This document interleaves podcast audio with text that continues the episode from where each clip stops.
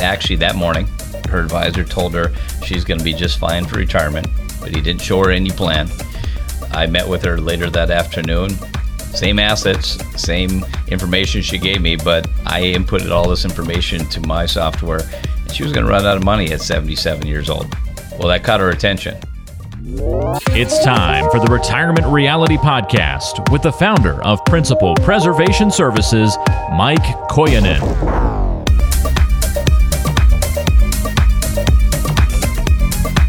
Well, 2020, is this the year you retire? Well, some people make excuses when it comes to retirement. I mean, just things they, they kind of feel uncomfortable with. They don't want to take that next step. We're going to talk about those today.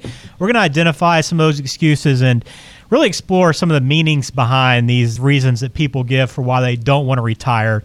And we're going to do that, as always, with Mike Koyanen, founder and owner of Principal Preservation Services. Mike, how you doing today? I'm doing awesome. How you doing, Ben? I'm doing well, uh, indeed, and getting off to a good start to this year. What's uh, what's new for you guys and uh, around the office? Anything? Uh, a lot of things are happening. Um, it's uh, planning educational seminars throughout the year. We're doing a lot of tax sam- uh, seminars right now, early in the year, getting people ready for you know tax season, tax changes. You know, we just reset for new year, and I have new employees as well. So we got new people on the team as well. Great. Well, listen, if you need resources, you can find them on Mike's site. And it, I hate thinking about tax time, but it's uh, it's right around the corner. It'll be here again before we know it. Uh, that's always the worst part to me about the New Year's, thinking about what you uh, may or may not owe in a few months. But all the resources you can find at principalpreservationservices.com. You can also call and schedule an appointment to sit down with Mike and his team. Uh, the number is 855 987 8888. Today we're talking about a few things. We're going to start with excuses people make to keep from retiring, and then we're going to have some mailbag questions a little bit later in the show. So make sure you stay tuned until the end. Some good listener questions that we've gotten in over the last few weeks that we will answer today. But when it comes to retiring, sometimes people say they don't want to retire.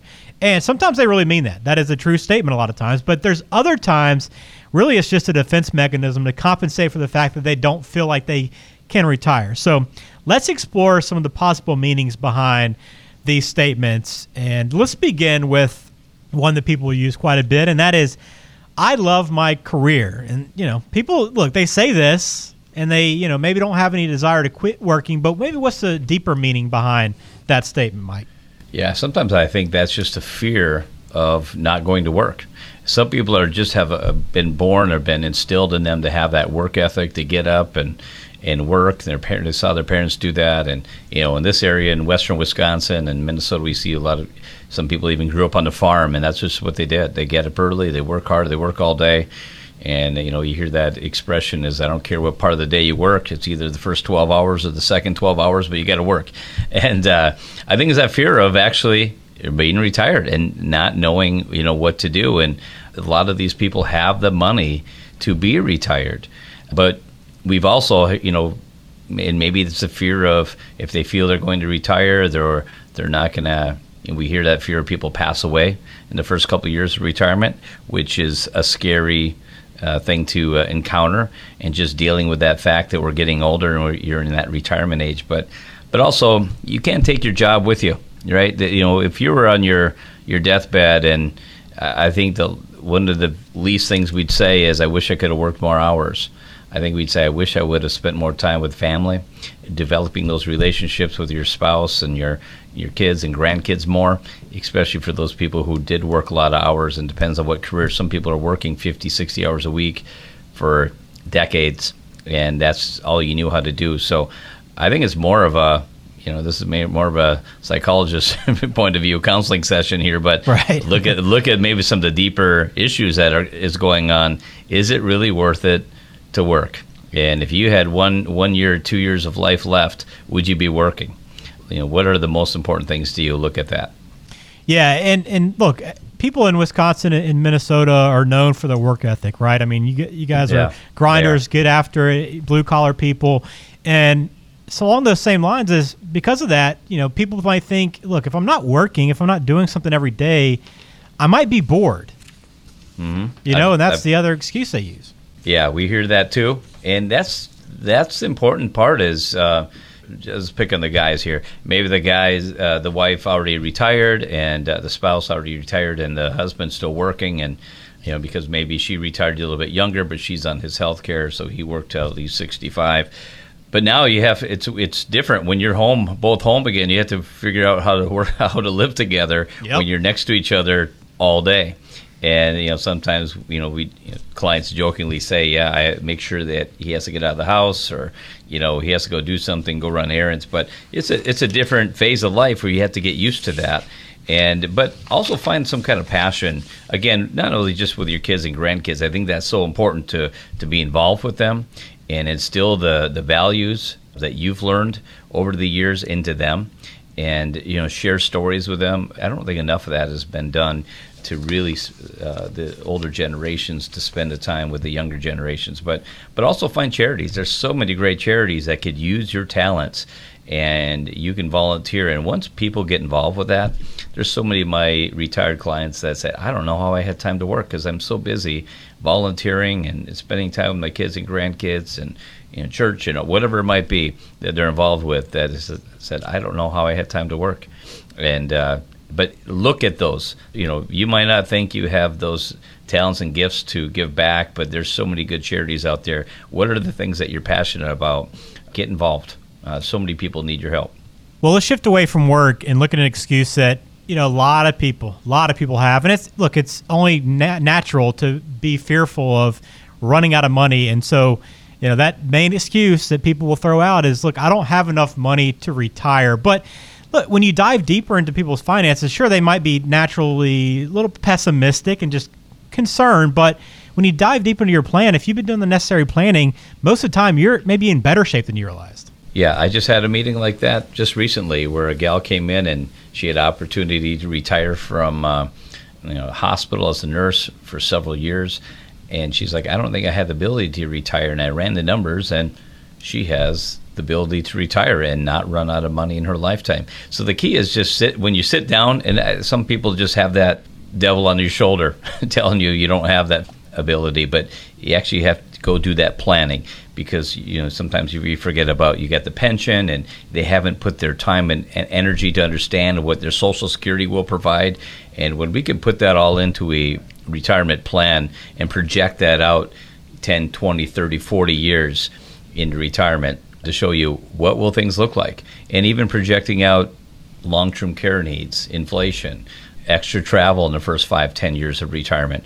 So we make sure that the clients understand really what they're coming into. Now again i sometimes there are people i, I tell it was interesting. I just had another meeting recently with a gal uh, met with her current advisor and actually that morning her advisor told her she's going to be just fine for retirement but he didn't show her any plan. I met with her later that afternoon. Same assets, same information she gave me, but I inputted all this information to my software, and she was going to run out of money at 77 years old. Well, that caught her attention. She goes, Well, that's not what he showed me. Yeah. Well, because he actually didn't show her anything. He just said she was going to be okay. And so the key is you have to get with somebody who's going to spend the time and think about all the, you know, future expenses that we're going to deal with in retirement. What's Medicare cost? What's the supplement cost? What's inflation? When will the house be paid off? Sometimes we don't think about that because your expenses might be $6,000 a month today, but your mortgage is going to be paid off in two years later in retirement and your expenses drastically drop down. And remember, you're funding your 401k. Most people are. Their 401ks, IRAs, and some of them are maxing them out, putting in over $2,000 a month. Well, once you take that out, you know, what are you really netting at your work? You might make a, a really nice income, but when you take off $25,000 in contributions that some people are putting in, what you really take home is different. So when we figure out what you're going to net here in retirement, might not be much different. We find some people are actually netting more in retirement than they were working. So the key is just getting that information figured out and have somebody run that plan. Maybe that other advisor was uh, looking at her lifespan to be about 75 years old or something. Maybe that was That's- that was yeah. his excuse. I don't know. That's that's sad. I, I when people say I don't have lo- longevity in my family. I go, well, I'm going to at least push you out to 87. I, I want to be as generous as we can. We need to plan. I said Yeah. let's let's plan for the worst, but hope for the best, and that's that's the key. I don't want to take everybody's word for it, they're going to pass at 75. Right. Well, the last excuse that people make, and really similar to what we're just talking about, and that's really not having the confidence in their portfolio or plan or advisor to really walk away from work. So it's really them having to sit down and, and build a, a really a comprehensive income plan that they know will give them enough money in retirement so they have that confidence. Yeah, and I, I say all the time, uh, you know, you have a pile of investments, but you don't have a retirement plan. You might have IRAs. Just because you have IRAs and 401ks and 403bs does not mean that you have retirement plan. You just have a pile of investments. It's the advisor's job to put that together into a plan. And um, you know, story after story. Here's another uh, client of mine that uh, became a client of mine a few years ago. But when he retired, the year prior to when I met him, I says, "Well, I said, what gave you the confidence to retire?" And he just said that my advisor said I should be fine. So that's all I needed to hear. So I retired. And I said, he didn't do any illustrations. He didn't do any planning. Nope. He just said I should be okay. I said, well, that's pretty scary. Let's put together your plan. And unfortunately, the way he was going, it wasn't going to look very good. And he had him very aggressively invested in a lot of stocks, which is not where his tolerance was anymore. He's already in retirement, and almost all his portfolio was in just individual stocks. And um, so we did a plan for him, and we compared the two. And obviously, you know, the story is he's our client now. But the key is, are they people really putting together, you know, something that you can see? And um, you know, a 401k is not a retirement plan. A 403b is not a return. These are employer-sponsored plans. They're important to be accumulating for retirement. But once you're in retirement, there's a different strategy. There's a different game plan. The IRS has different rules for 401ks and 403bs and 457 plans and IRAs. They're, they're taxed the same coming out, but they're treated different how you take them out. So that's so important to so inform our clients when you, you're in those required minimum distribution age at 70 and a half that you need to know what the plan is, how to take that money out. You know, and a lot of times it's because when we start when we first start investing in, in, in our retirement plans, we're not really taught that you're going to need something beyond your company's retirement plan. A lot of times you just kind of assume that, hey, if I'm putting money in my my company's retirement plan, I'm to be I'm to be comfortable in retirement. But you're right, that's just one piece of what you're trying to figure out. And there's a lot of one, you know, reason why a lot of people have excuses like this and you're not ever to get over those and feel comfortable unless you sit down with someone and actually air these grievances out and have that therapy session kind of as you as you mentioned mike and, and sit down and go through each of these items and have those conversations you'll know okay i'm taken care of my income's good i don't have to work unless i want to work here's some options i have all these things you can take care of by sitting down with an advisor so uh, check out principal preservation services and, and mike Koyonen's team this is something they do every day with with clients so if you are uh, if you need some addressing on these these issues these questions he's the perfect person to turn to and to work those out. Yeah, and if you've had New Re- New Year's resolutions this year that you're going to get things in order, well, don't push them off because you get past January, then it's going to be easy to push off till next year. But get these hard things taken care of, and uh, yeah, it might not be uh, the most uh, fun thing to go through for some people. Some people don't enjoy talking about finances, but it's so important. Your next 25, 30 years is dependent on it. Indeed. So let's turn now to the mailbag and answer a couple questions from listeners that have come in over the last couple of weeks.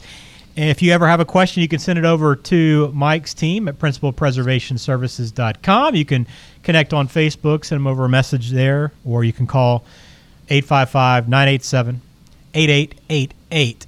So our first question comes in from Jane. She writes, I'll be retiring in exactly one year so, what's on the list of things I need to do before I officially walk away?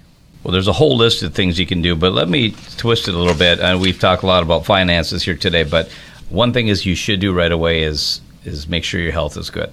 That's one thing I tell people getting ready to retire. Make sure you get a complete physical well before retirement, and also when you're working for you know the company, usually your health insurance is probably going to be you know taken care of and health bills. So make sure that everything is good health wise before you retire, and that might uh, remind you to you might need a surgery. You might need a knee replacement. There might be some things, and you might have all these accumulated sick days that sometimes you can't take with you. That's so important to get taken care of while you're still employed. And also look at the health insurance cost if you're going to retire before 65 because some people they just don't put that time and energy to find out what is the cost going to be and they make that decision based off of emotion but not off of facts and find out health insurance is so expensive that they're going to actually spend down their retirement assets way too uh, fast and if they would have worked six months or a year longer it would make a huge impact on their retirement. So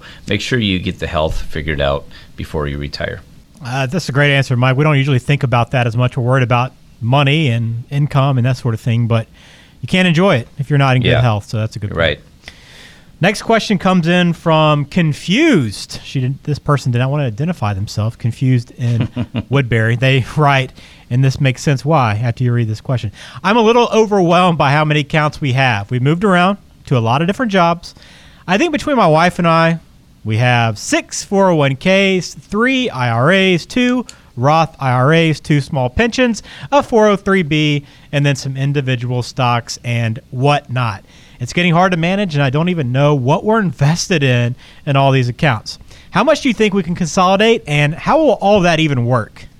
Yeah, that's we see a lot of this. Sometimes I've seen I've seen even more. I think one client we had like 26 different accounts between husband and wife, and it was I said we need to simplify this for retirement. They're like, yeah, we can't even. And you know it's a problem when they said, oh, we they come for the second meeting or third meeting, go, oh, well, let you know we found another account. we found another one. It's like and some of these are pretty sizable accounts, and it's pretty sad when they find a twenty-five or fifty thousand dollar account that they forgot they had yeah, it's important to consolidate there. And by looking at, you know, uh, confused in Woodbury is um, six 401ks, three IRAs, two Roths, a 403b, leaving the pensions aside. Now, when we look at that, I count that as there's 10 traditional type IRA, uh, you know, uh, qualified accounts, non-Roth accounts, and two Roth. So the IRS looks at the 401ks and IRAs and 403bs different, and we're trying to make things understandable and simple for our clients in retirement.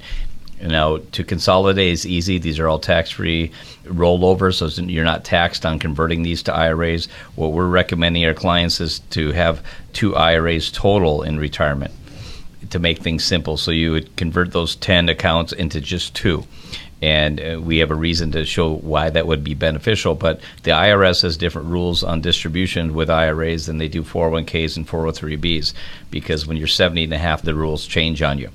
And if there's a Roth 401k in there, which is not listed on here, but if there is, that could be uh, taxed for RMDs, even though it's not supposed to be, because you're not supposed to leave Roth 401ks in a retirement plan when you're 70 and a half. So I would definitely recommend getting it consolidated, uh, confused in, in Woodbury, and explain to you why the IRS looks at these different, how they look at them different, to make it a lot easier. And it's a lot easier to, to manage to look at two IRA accounts and two Roth accounts than just looking at you know the 10 and also pensions are different. We had to make sure these government pensions are these employee sponsored pensions are they fully funded? Are they going to continue or not? I mean we're dealing with clients who have the Teamsters pension, which they will run out of money here in about a, you know, five to six years, and so we need to plan accordingly for that if they are underfunded. Well, not to poke fun at uh, confused, but that's this is one of a good example of why you you work with an advisor early on and start the planning process earlier in your career rather than closer to retirement so that you have all these things kind of in order and you kind of know what to do with them way in advance. So you don't have to work with 12 different accounts and uh, the whatnot, whatever that is, and try to consolidate them all at the end. So right. some good advice and a lot of things to consider, but you got you definitely need to sit down with an advisor to try to work through all these different accounts and get them consolidated. Well, Mike, we have a few more questions. I'm going to save them for the next episode. Um, we'll get okay. to those next time. But if you ever have questions, send them in, principalpreservationservices.com. You don't have to identify yourself, or you can if you want to. Either way, we'd appreciate the questions, and we love answering them and helping you out anytime we have the opportunity to do so. If you have questions you don't want to air on the show, but you like to ask Mike and his team, you can call them at 855 987 8888. So that'll do it for this episode of the Retirement Reality Podcast. Mike, appreciate the time. Another great episode, and uh, we hope people learned a few things during the show. I hope so. We'll see you next week. Thank you, Mike. Make sure you subscribe on Apple Podcasts, and you'll have the next episode delivered right to your inbox, and you can listen to it as soon as it comes out. So thank you for joining us on this episode. We will talk to you again next week.